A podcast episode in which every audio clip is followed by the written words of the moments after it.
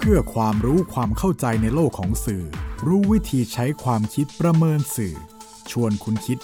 และติดตามในรายการ ทันสื่อ กับบรรยงสุวรรณพองสวัสดีครับคุณผู้ฟัง นี่คือทันสื่อ รายการความรู้ด้านสารสนเทศ และเรื่องราวที่เกิดขึ้นในโลกข่าวสารออกอากาศทางไทย PBS Radio and Podcast บรรยงส่วนพองดำเนินรายการ จิตกลิ่นเมฆเหลืองประสานงาน ท่านสื่อวันนี้นำเรื่องไซเบอร์บูลลิงแค้นใส่คนที่ไม่เกี่ยวมาพูดคุยกับคุณผู้ฟัง ซึ่งมันก็มีทั้งที่เกิดที่ต่างประเทศเพื่อนบ้านก็คือที่เมียนมา แล้วก็เกิดขึ้นในไทย ก็จะเริ่มจากที่เมียนมาก่อนครับ คือการต่อต้านรัฐประหารที่เมียนมานั้น บานปลายกลายเป็นการต่อต้านลูกหลานทหารผู้นำรัฐประหารที่เรียนหนังสือ แล้วก็ไปใช้ชีวิตอยู่ในต่างประเทศ ขณะที่ในเมืองไทย ก็มีการทวีตเชิญชวนเยาวชนให้คุกคามทางเพศลูกสาวผู้นำรัฐบาล เพื่อแก้แค้นตำรวจควบคุมฝูงชนที่ใช้กำลังสลายการชุมนุม เริ่มจากสถานการณ์ที่เมียนมาครับ คือนับแต่การเลือกตั้งทั่วไปเมื่อ 8 พฤศจิกายน 2563 ที่พัก National League for Democracy ก็ก็มีชื่อย่อว่า NLD ภายใต้การนำของนางองซานซูจี มีชัยด้วยจำนวนสมาชิกสภาผู้แทนรัศดร 396 จากทั้งหมด 476 ที่นั่ง มากกว่าการเลือกตั้งทั่วไปในปี 2558 ขณะที่พรรค Union Solidarity and Development Association ซึ่งใช้ชื่อย่อว่า USDA ก็เป็นพรรคการเมืองที่กล่าวกันว่าเป็นหุ่นเชิดของทหาร ได้เพียง 33 ที่นั่ง นี่ก็เป็นจุดชนวนให้ฝ่ายทหาร เมื่อเช้าวันจันทร์ที่ 1 กุมภาพันธ์ 2564 ควบคุมตัวนางองซานซูจีที่ปรึกษาแห่งรัฐ ควบคุมตัวประธานาธิบดีวินมีน และผู้นำคนอื่นของพรรค NLD และประกาศสถานการณ์ฉุกเฉิน ถ่ายโอนอำนาจ ให้พลเอกอาวุโส มินออนไลน์ ผู้บัญชาการทหารสูงสุดเป็นผู้นำประเทศ การชุมนุมต่อต้านรัฐประหารเนี่ยจึงเริ่มต้นขึ้น ระยะแรกก็เป็นการประท้วงแบบสันติวิธีครับ เช่นดื้อแพงเช่นนัดหยุดงาน เช่นรณรงค์ความบาดกองทัพ เอาหม้อมาตี แล้วก็วิธีการนี้ก็เข้ามาในบ้านเราด้วย ติดริบบิ้นแดง ประท้วงสาธารณะ แล้วก็รับรองผลการเลือกตั้งอย่างเป็นทางการโดยผู้แทนรัศดรที่มาจากการเลือกตั้ง ขณะที่ฝ่ายรัฐประหารเองก็ตอบโต้ด้วยมาตรการต่างๆ เช่น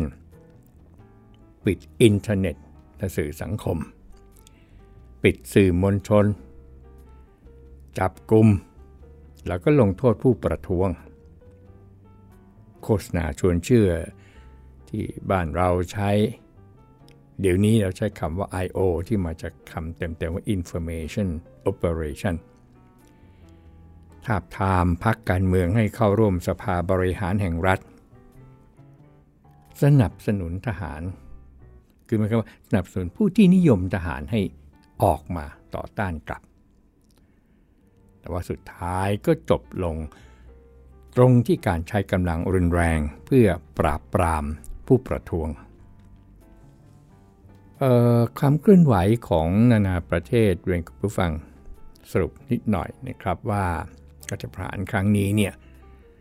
นานาประเทศเนี่ยเขาคิดแล้วก็ทำกันอย่างไร อย่างสหรัฐเนี่ยอายัดบัญชีกองทุนเมียนมาในกว่าพันล้านเหรียญสหรัฐก็ประมาณ 30,000 ล้านบาทที่ฝากไว้ในธนาคารกลางสหรัฐที่นิวยอร์กรัฐมนตรีความมั่นคงแห่งสหประชาชาติก็จัดประชุมฉุกเฉิน เพื่อพิจารณาร่างมติที่กระตุ้นให้พม่าเนี่ยคืนสู่ประชาธิปไตยโดยเร็ว รวมทั้งประนามการกระทำของกองทัพเมียนมา แล้วก็เรียกร้องให้ปล่อยตัวนักโทษ แต่ว่า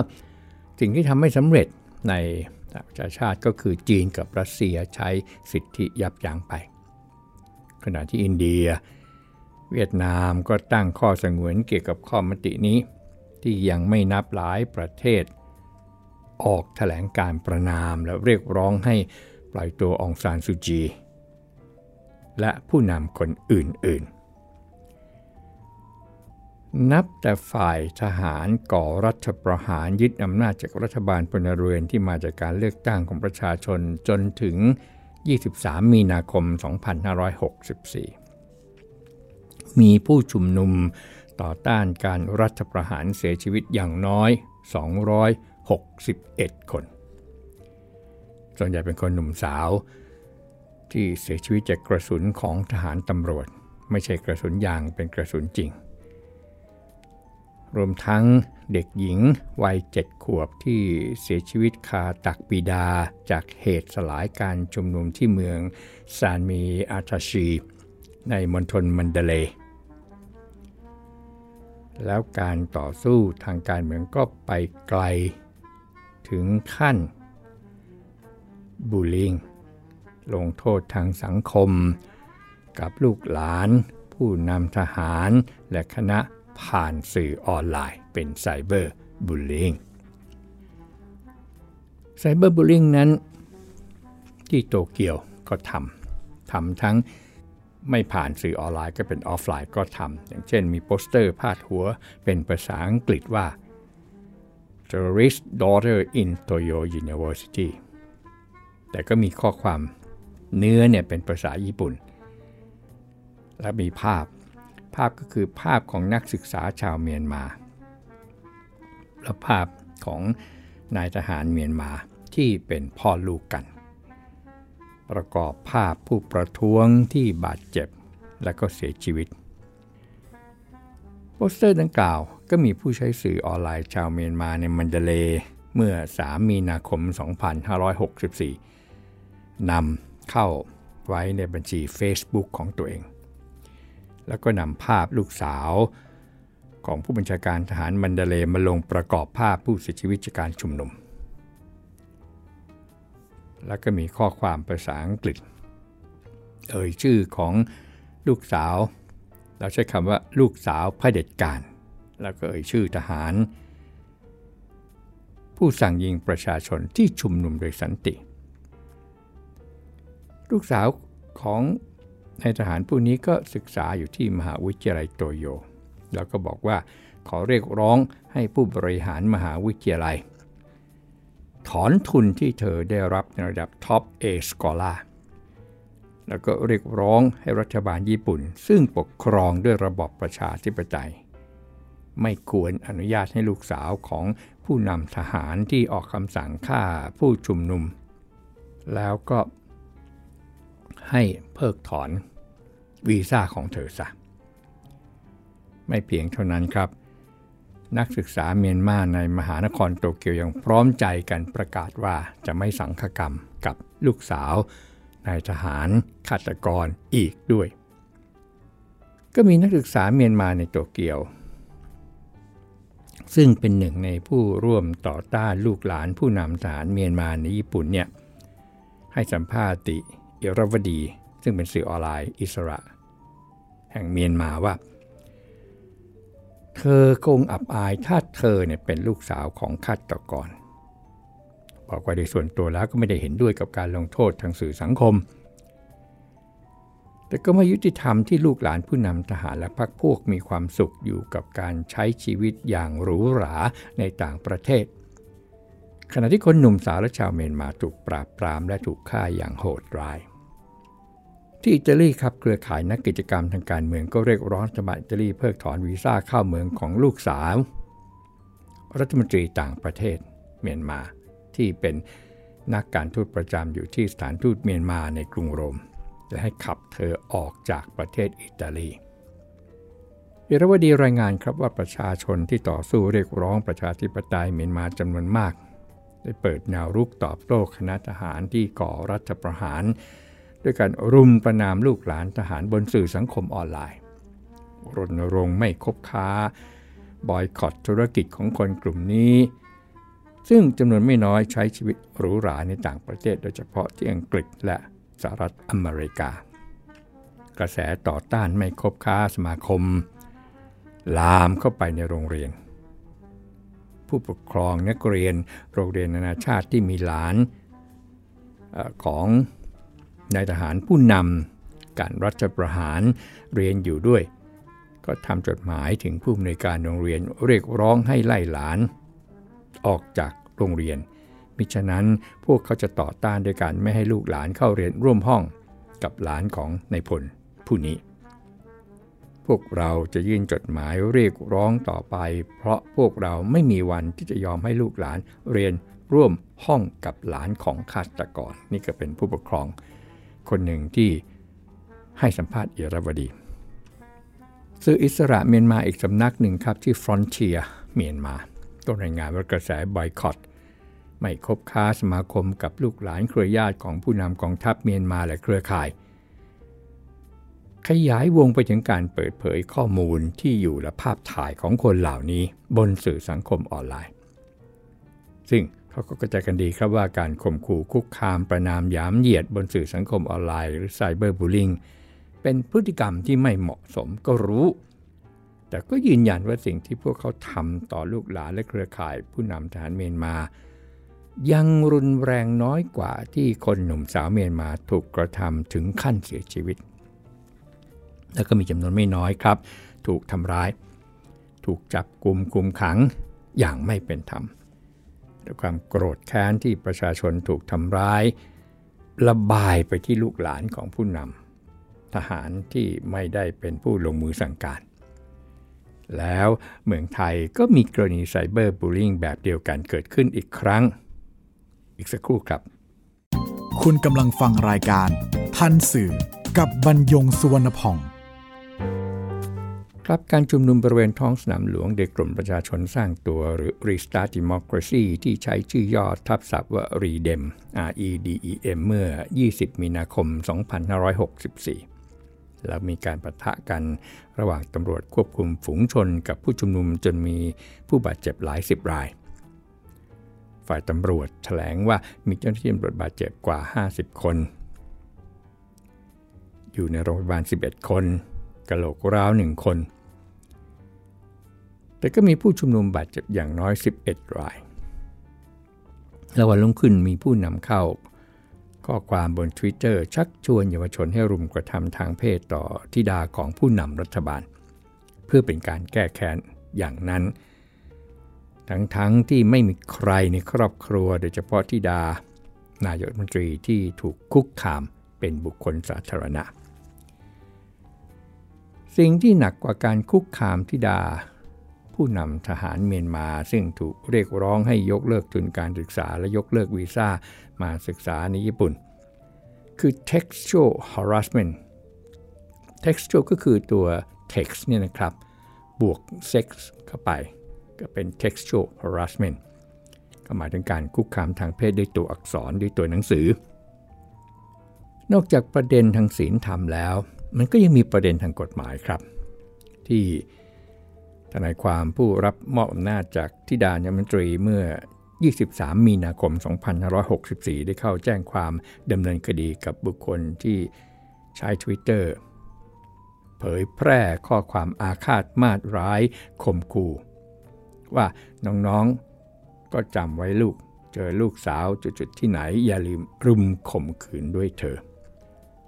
โดยนำเอกสารดังกล่าวพร้อมทั้งหลักฐานทั้งหมด ส่งมอบให้เจ้าหน้าที่เจ้าหน้าที่ตำรวจนครบาลนางเลิงเพื่อดำเนินคดีให้ถึงที่สุดกับบุคคลดังกล่าว โดยไม่มีการยอมความใด ๆ ครับกรณีผู้นำกรณีที่ดาผู้นำรัฐบาลถูกคุกคามบนสื่อออนไลน์ เคยเกิดขึ้นมาแล้วครั้งหนึ่งครับ โดยกลุ่มเยาวชนบูลลี่ เมื่อ 23 สิงหาคม 2563 ประกาศตามล่าลูกนายก โดยสร้างแฮชแท็กตามหาลูกประยุทธ์ รณรงค์กับกลุ่มเยาวชนในทวิตเตอร์ด้วยถ้อยคำหยาบคาย ซึ่งมีลักษณะเป็นการคุกคามทั้งบุคคลและกลุ่มบุคคล แต่ก็ยังกล่าวหาว่ามีการเปลี่ยนมาใช้นามสกุลมารดาบ้าง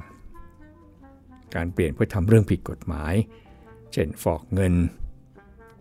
ใช้ชีวิตอย่างสุขสบายในครหาสที่อังกฤษ โดยมีเจ้าสัวซื้อให้ ไม่เปิดเผยตัวตนเหมือนลูกคนอื่นเป็นต้น แต่ที่น่าตกใจก็คือ มีนักการเมืองสตรี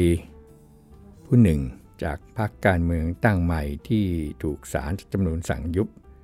แล้วก็เปลี่ยนชื่อพรรคใหม่ชวีตข้อความตามหาลูกประยุทธ์ ถึงเวลาลูกคุณแล้ว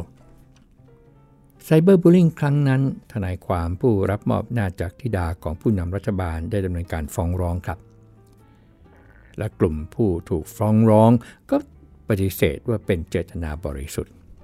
เป็นการแสดงความเห็นตามความรู้สึก รับฟังจากข่าวมาวันนายกมนตรี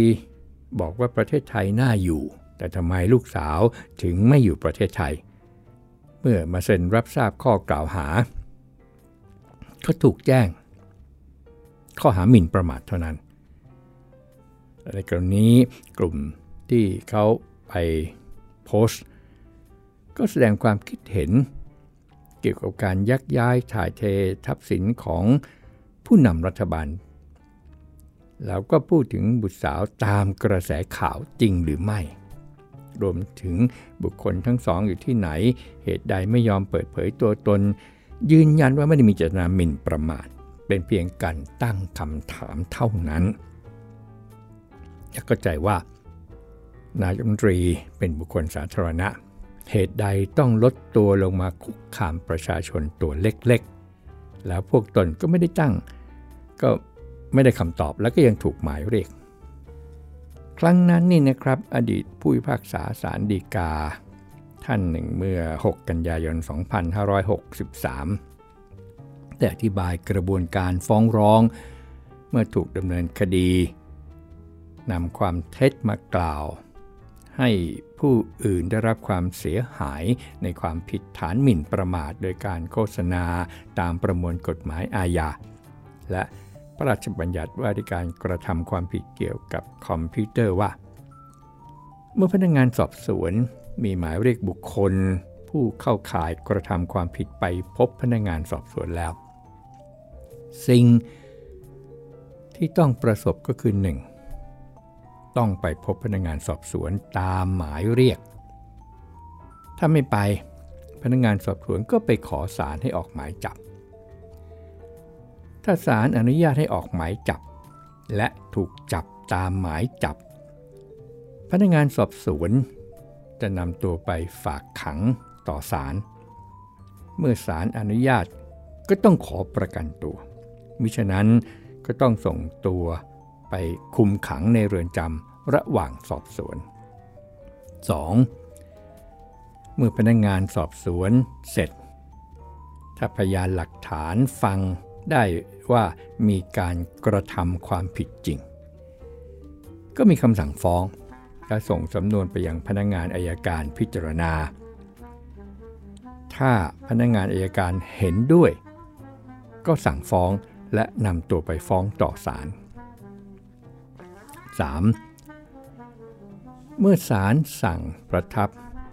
ฟ้องแล้ว ก็ต้องขอประกันตัวระหว่างพิจารณาคดี และศาลจะนัดสอบคำให้การจำเลย